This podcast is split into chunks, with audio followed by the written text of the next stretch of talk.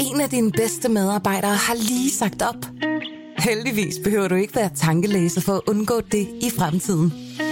WinningTemp indsamler data gennem hyppige og anonyme medarbejderundersøgelser, så du lettere kan mærke pulsen på dine medarbejdere og støtte der, hvor der er behov. Kunder som Alfa Laval, Orkla og Volvo bruger allerede WinningTemp og ser, at det øger trivsel, reducerer turnover og hjælper med at fastholde talenter. Få gratis gennemgang allerede i dag på winningtemp.com. Berlingske. Pilestræde holder vinterferie, men du skal stadig have noget at lytte til. I dag skal du høre eller genhøre mit interview med Lars Løkke Rasmussen fra juni.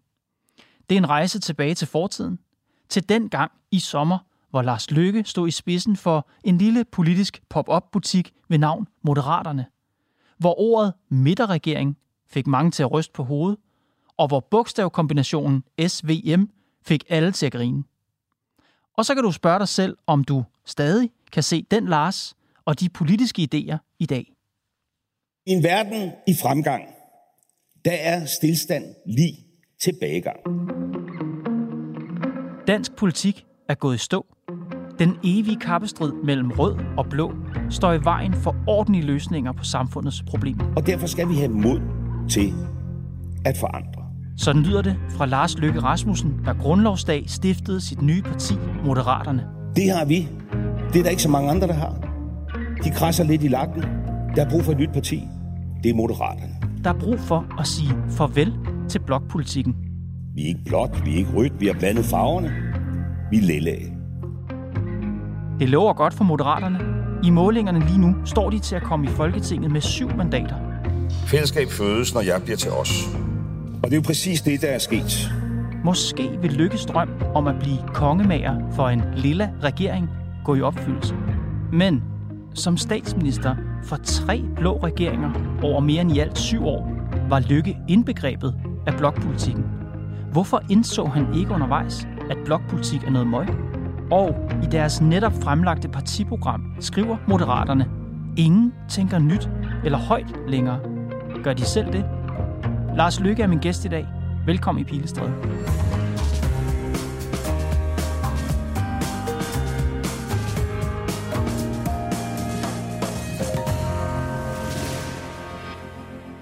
Du var jo medlem af Venstre fra 1980 til 2021, altså 41 år ja. var du medlem af Danmarks Liberale Parti.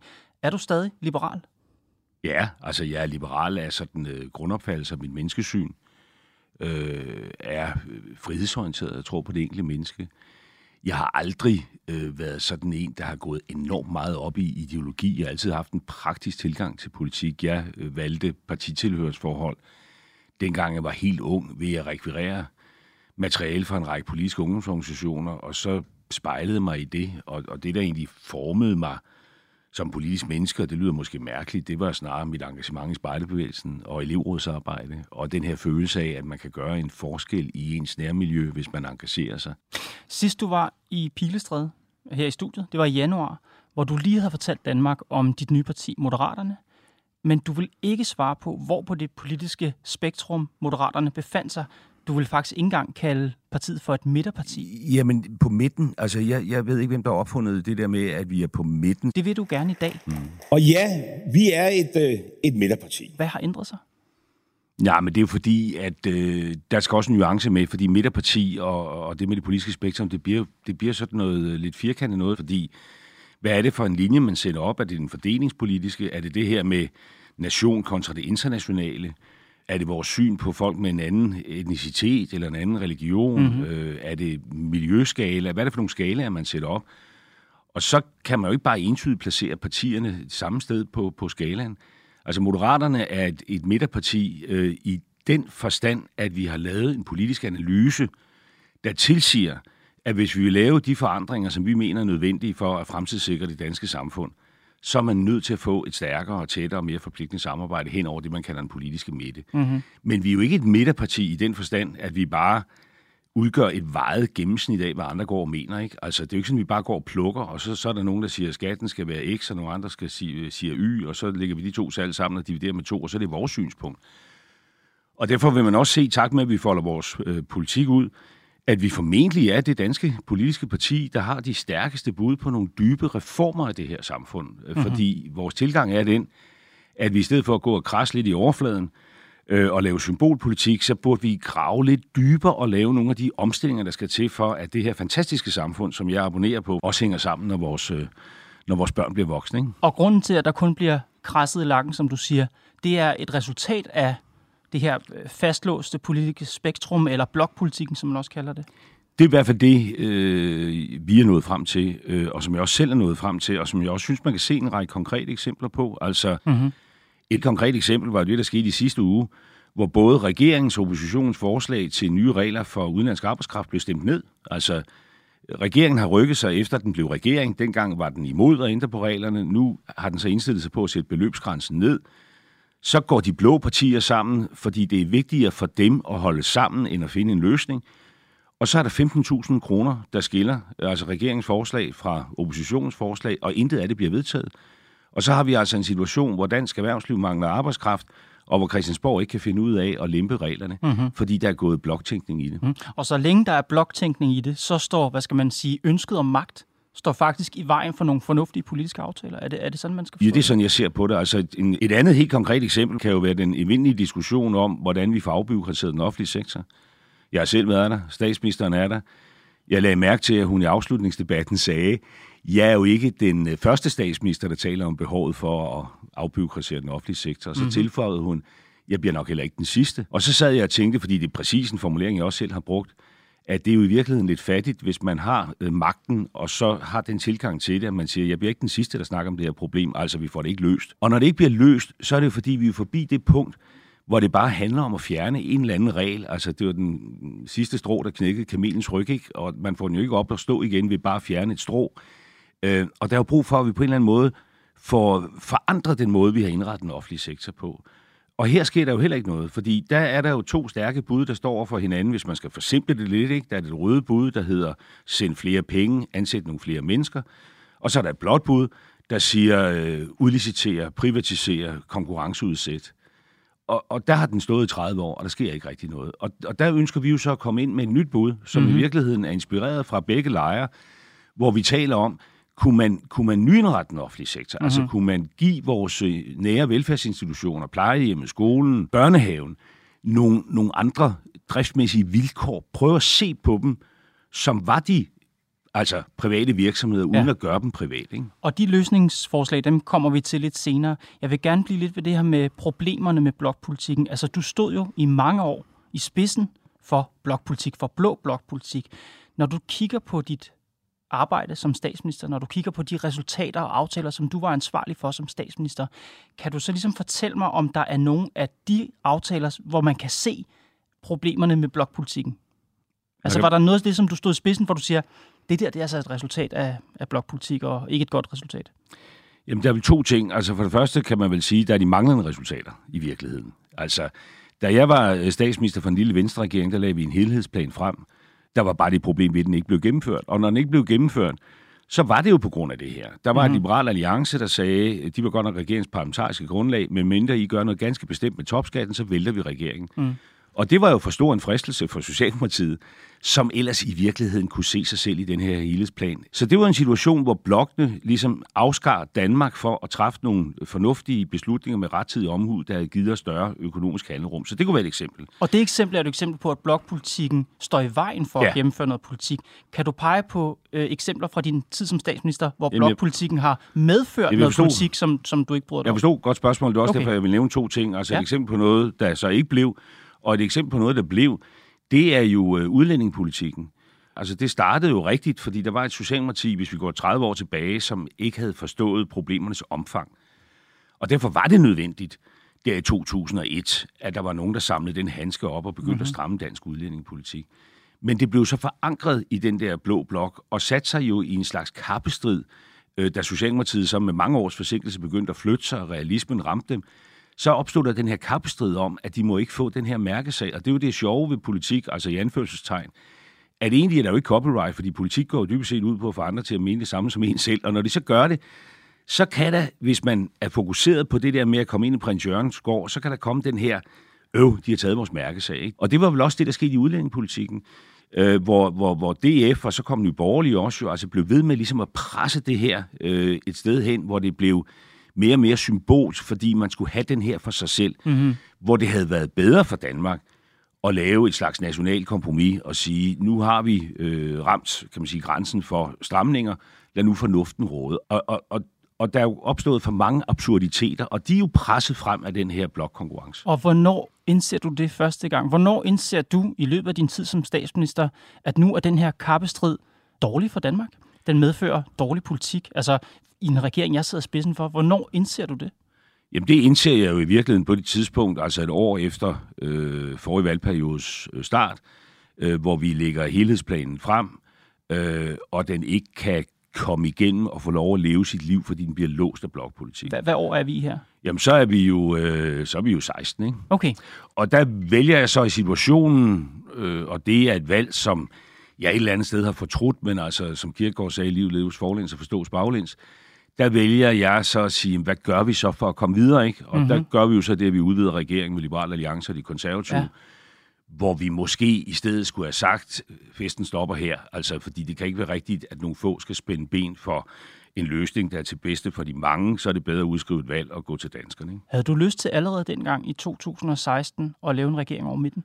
Ja, men det kunne ikke lade sig gøre, øh, fordi at øh, det var det politiske klima ikke til. Øh, den måde, som Socialdemokratiet responderede, da vi lagde den der helhedsplan frem, var ikke til det. Men jeg kunne have gjort det dengang, og det er måske en af mine livs øh, fortrydelser, øh, men der er jo ikke noget, der er skidt uden det godt for noget, nej, nej. fordi så var vi så i regeringen i tre år, fik jo også gennemført mange andre gode ting. Men jeg kunne godt i den situation have sagt, øh, vi stopper her, vi beder danskerne om at tage stilling til og nysammensætte Folketinget. Havde det været bedre for Danmark, hvis du i 2016 havde sagt, ved I hvad, nu stopper vi her, nu skriver vi valg, og jeg vil i øvrigt gerne have en regering over midten. Skulle du have sagt det allerede i 2016? Ja, altså sådan som jeg sidder og kigger på, øh, hvis man ligesom spiller filmen baglæns, men det kan man jo ikke bruge til så meget, altså så er det da en af mine livs fortrydelser.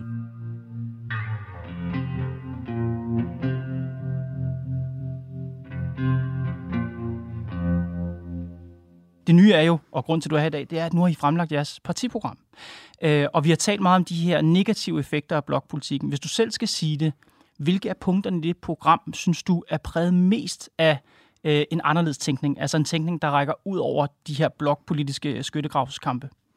Jamen, det synes jeg er rigtig mange af forslagene, der er. Altså, man kan nævne det med, med borgerpligten, som jo altså grundlæggende handler om, og det er jo selvfølgelig en stor tanke, og den skal selvfølgelig lige tykkes igennem, men jeg møder nu mange fra forskellige politiske lejre, som siger, at det er måske ikke helt skævt, som jo går på at sige, at unge mennesker, når de er færdige med deres ungdomsuddannelse, investerer et antal måneder i, øh, i sig selv og i fællesskabet. Mm. Ligesom vi har værnepligten til at værne om vores land, så kan man sige, at det at værne om landet er jo ikke kun at, at værne os mod en ydre fjende, det er jo også at passe på os selv. Ikke? Og, og, og der ser vi jo i de her år forskellige tendenser til det, man med et forslidt udtryk kalder sammenhængskraften på en eller anden måde er under angreb af ghettodanser, etniske, men jo ikke kun etniske. Det er jo også øh, digitale siloer, altså vi forpupper os med dem, vi i forvejen er ens med. Og, og det vi altid har hyldet ved Danmark, som jo kommer helt tilbage fra højskolebevægelsen, og da man lavede de store skolelove i sidste århundrede, det er jo, at vi er et, et folk, der hænger sammen. Ikke fordi vi er ens, men fordi vi respekterer forskelligheder. Mm-hmm. Og jo bedre vi hænger sammen, jo mindre lovgivende reguleringer der er brug for, og det er på en eller anden måde under angreb. Tænk, hvis man øh, i stedet for bare at tale om det, altså kunne, kunne lave noget, der svarer til dengang, man lavede højskolerne. Altså mm-hmm. at sige, jamen øh, nu giver vi de unge en mulighed for at være med i et forpligtende fællesskab, hvor de udvikler sig selv, hvor de øh, får lov at smage på dele af samfundet, de ellers ikke vil stifte bekendtskab med, ved at stille sig til råd for nogle civilorganisationer eller nogle øh, institutioner, nogle borgernære ja. institutioner. Så det kunne være et eksempel. Men, men redskabet er jo så en regel mere. I givet fald, at du siger, at hvis vi bare havde et godt medborgerskab i Danmark, så er det ikke nødvendigt med alle de regler. Men I vil løse det med endnu en regel, som er reglen om, at man skal have pligt til at være 3 til seks måneder, tror jeg, I skriver i programmet, mm. enten i forsvaret, civilforsvaret, i en børneinstitution, i, i, som en del af ældreplejen osv. Altså, de unge mennesker skal gøre det her. Men jeg vil da hellere lave den ene regel, om du vil, mm-hmm. som jo i virkeligheden er altså at nyorganisere nogle ting, end at lave de tusind regler, hvor man går og lapper på det bagefter, ved at sige, øh, nu er vi da nok nødt til at busse nogle elever rundt med nogle gymnasier, mm. fordi hvis ikke de lige har den samme hudfarve, eller forældrene har den samme indkomst, så går det sikkert galt, eller hvad det nu kan være. Eller at dynge vores friskoler til i et snærende regelsæt så heller der grave lidt ned i, øh, i, øh, i, i mulden og finde ud af, øh, hvordan får man, jeg havde nær sagt, frihedens blomster til at spire. Altså, øh, det, det er da ja. langt bedre. Men hvad er der galt med de valg, som de unge mennesker træffer i dag? Altså, fordi hvis, ikke, hvis de unge mennesker træffer de rigtige valg, så var der ikke brug for at om så må sige, tvinge dem til at indgå i medborgerskab. Hvad er der galt med det, jamen, det der er der de masser? Jamen, der er der ikke noget galt. Altså, der er der masser af unge mennesker, der træffer gode valg, og det vil de vedvarende øh, gøre. Men man kan vel sige, at der er et eller andet udfordring med, at dem, der har det største behov, ikke får det indfriet. Ikke? Hvem er altså, det? Jamen lad os tage et eksempel. Ikke? Øh, vi har en, en stærk dansk efterskoletradition, og hvis man virkelig skal blive i godt humør, så skal man tage ud og besøge en efterskole. Og så skal man opleve de der unge mennesker, der står sådan på kanten af og flytter sig fra øh, ungdomslivet ind i voksenlivet, og se, hvor meget de vokser ved at være sammen med andre, komme hjemmefra, være et forpligtet fællesskab med mm-hmm. andre. Men man får så også den oplevelse, når man tager derud, at det er lidt ligesom at se en Morten Korch-film. Ikke? Er du dus med himlens fugle og skovens grønne træer? Forstår Altså, der er at- ikke ret mange med en anden etnisk baggrund, for Nej. eksempel. Og når jeg sådan tænker integration, og har været ude og besøge nogle af de steder, så tænker jeg, hold da op, hvilken forskel det ville gøre, hvis nogle af de drenge, jeg arbejder med i Lykkefonden på kanten af samfundet, Ja. Fik sådan en efterskole op. En rød kælk, en guldsmed, en bly for glem mig ej. Så borgerpligt er i virkeligheden, lyder det som om et integrationsforslag. Det er også et integrationsforslag, men det er bare vigtigt for mig at sige, at det her handler ikke kun om at integrere øh, det, man med et frygteligt ord kalder gammeldansker og nydansker. Det handler i virkeligheden om at sikre integration og sammenhæng, også, øh, og- eller bygge bro over nogle af de andre kløfter, mm-hmm. øh, der er ved at opstå i vores, i vores samfund. På samme måde som, at, at altså, højskolebevægelsen, hvis du kigger på Danmarks historie og siger, hvor skete der noget, der flyttede os som land, Mm-hmm. så var det jo blandt andet dengang, hvor landalmuen pludselig altså fik lov til at, øh, jeg havde næsten sagt, studere livet. Hvis der havde siddet nogen dengang over i Finansministeriet og sagt, er det rationel økonomi, det her? Mm. Øh, hvad kommer det til at byde, betyde for arbejdsudbuddet? Er det nu klogt, at vi tager unge mænd og kvinder ud af landbruget, hvor de ellers skulle høste, for at sidde nede på Røding Højskole og læse digte Ja. og synge fra højskolesangbogen, så vil man nok sige, nej, nej, nej, se at få hænderne op af lommen, ikke? Men det, tænk på, hvad det har gjort for af os som nation og som folk mm. og for vores nationalkarakter. Mm-hmm. Og det er jo på den måde, jeg tænker, og vi tænker, at vi har brug for os løbende at forny det her samfund.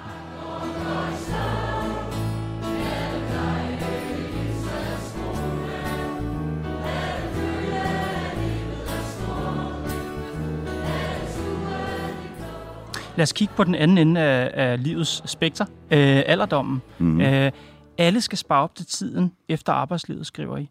Øh, og, og I skriver, grundlæggende mener vi, at størrelsen af den enkeltes pension hverken bør afhænge af den demografiske udvikling eller af skiftende politiske prioriteringer, men af, hvor meget borgeren har lagt til side til alderdommen. Er det et farvel til folkepensionen?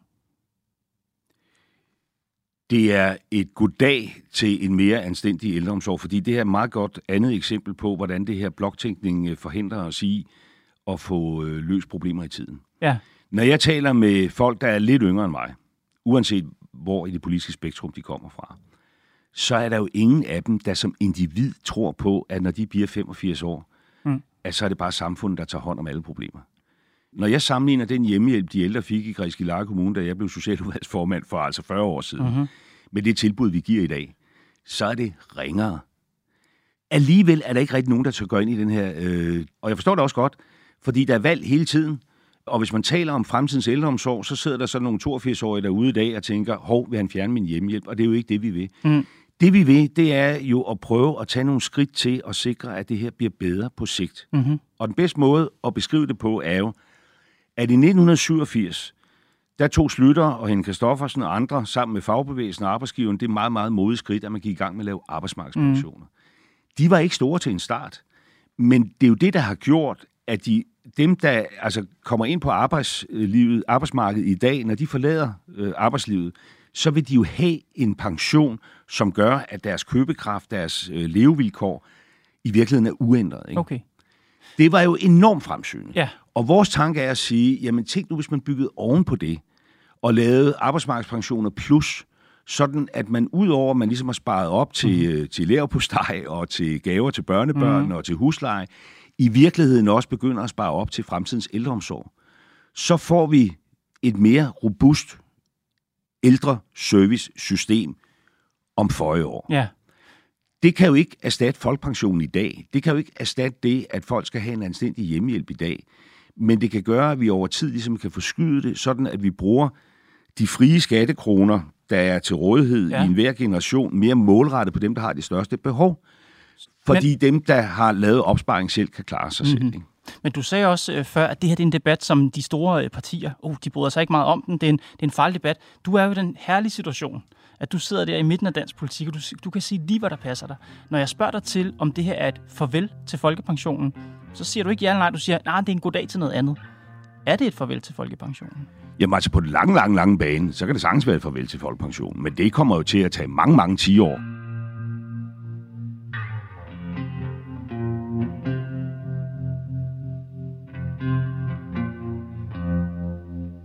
I partiprogram, der skriver I, at dansk politik er gået i stå. Ingen tør tænke nyt eller højt, skriver I. Er det hele Folketinget, du kritiserer? Ja, det er det jo et eller andet sted, eller den politiske debat i Danmark, eller, eller hvordan du nu vil vinde det, ikke? Er den måde at tale på, Lars, er det en måde at forbedre samarbejdet? Altså mellem dem, som du skal lave regering med hen over midten, og sige til dem, I kan jo være, I tænker tør jo hverken tænke nyt eller, eller noget som helst? Det, hvis du tager det ned på den måde, du ligesom antyder, så det, men det er jo ikke sådan, det er tænkt. Altså det, det er jo tænkt som et konstruktivt indspark til, skulle vi ikke prøve lige at sætte noget langt lys på? Altså, og det er jo noget mærkeligt noget, fordi, øh, du ved, jeg er lige rundet 58 år, når jeg kigger på sådan en, øh, et, et, et metermål og sætter fingeren på 58 og ser, hvad gennemsnitsalderen er for, for mænd, ikke? så er der jo ikke øh, meget tid tilbage. Og alligevel har jeg sådan en øh, følelse af, at jeg bliver mere og mere sådan, optaget af fremtiden, altså den, den lange fremtid. Hvor jeg var ung, der var det sådan, du ved, vi skal hen til weekenden, og hvad sker der der? Altså det var sådan meget i nuet. Jeg er mere og mere optaget af, hvad er det for et land, de børnebørn, som jeg ikke har endnu, skal vokse op i? Men er resten af Folketinget ikke også optaget af det? Jo, men det bliver ikke forløst. Altså, det, det, det sætter sig ikke i de beslutninger, vi træffer. Altså, det, det, det gør det ikke. Men jeg anfægter, der sker slet ikke, mere. jeg anfægter slet ikke problemstillinger. Der er kæmpe store problemstillinger i Danmark. Der er noget store udfordringer. Jeg, jeg tænker bare lidt på, når nu gerne vil, du vil, du vil have, vil have den her position i midten, og du vil gerne facilitere, øh, hvis du kan, en, en regering hen over midten af dansk politik, så tænker jeg bare, at det måske vil være mere hvad skal man sige, gavnligt at rose de forskellige store partier for, hvad de faktisk gør og hvad de kan, i stedet for at sige, at ingen tør tænke nyt. Ja, men altså, hvis det er vejen frem, så gør det gerne. Altså, der er jo grund til at rose de store partier. Jeg har jo selv været et af dem, altså for deres bidrag til at bygge det her samfund op. Fordi vi har et fantastisk samfund. Vi er bare nødt til så også at passe på det. Og, og, og der er vores analyse bare den, at der er vi, altså uden at lave et sort billede, så ja. er vi mere grundlæggende udfordret, end vi lige går og bilder os ind. Men alt det, du beskriver, det Danmark, du beskriver, det er jo født ud af blokpolitik. Det er jo meget, meget få gange, vi har haft regeringer over midten i Danmark. Det meste af det, som vi ser i Danmark, det er jo gennemført øh, med blokpolitik. Ej, det ved jeg ikke, om man lige kan påstå på den måde. Hvis du tager øh, den første historiske landvinding, så var det Kanslergade for livet, som i sin tid blev lavet øh, hos Dagning, altså hen over den politiske mening, midte, og som var, altså kan man sige, et ægte kompromis mellem lønmodtagers side og arbejdsgivers side i et helt andet klasseopdelt samfund, end mm. det vi har nu. Mm-hmm. Øh, øh, hvis du tager øh, efterlønsreformen, øh, i den første fase, vi lavede, da Anders Fogh var, var, var, var statsminister, mm. så var det en bred aftale hen over midten. Og nu tænker jeg på regeringer. Ja, men, øh, men jeg tror bare, at alting har sin tid. Lars Løkke Rasmussen, tusind tak, fordi du kom i Pilestræde. Tak, fordi du måtte komme. Det var Pilestræde for i dag. Redaktionen er Johanne Dibjerg Holgersen, Sara Husted Meier, Nicoline Øjgaard Sørensen, Peter Arve og mig, Kåre Svejstrup. Vi er tilbage i morgen. Du dus med himlens fugle og skovens grønne træer. Forstår du alle hjerter, der banker her og der. Kan du smile til en kronhjort og vinke til en stær, så har du fundet ud af noget, som er mig en af dine bedste medarbejdere har lige sagt op. Heldigvis behøver du ikke være tankelæser for at undgå det i fremtiden. WinningTemp indsamler data gennem hyppige og anonyme medarbejderundersøgelser, så du lettere kan mærke pulsen på dine medarbejdere og støtte der, hvor der er behov. Kunder som Alfa Laval, Orkla og Volvo bruger allerede WinningTemp og ser, at det øger trivsel, reducerer turnover og hjælper med at fastholde talenter. Få gratis gennemgang allerede i dag på winningtemp.com.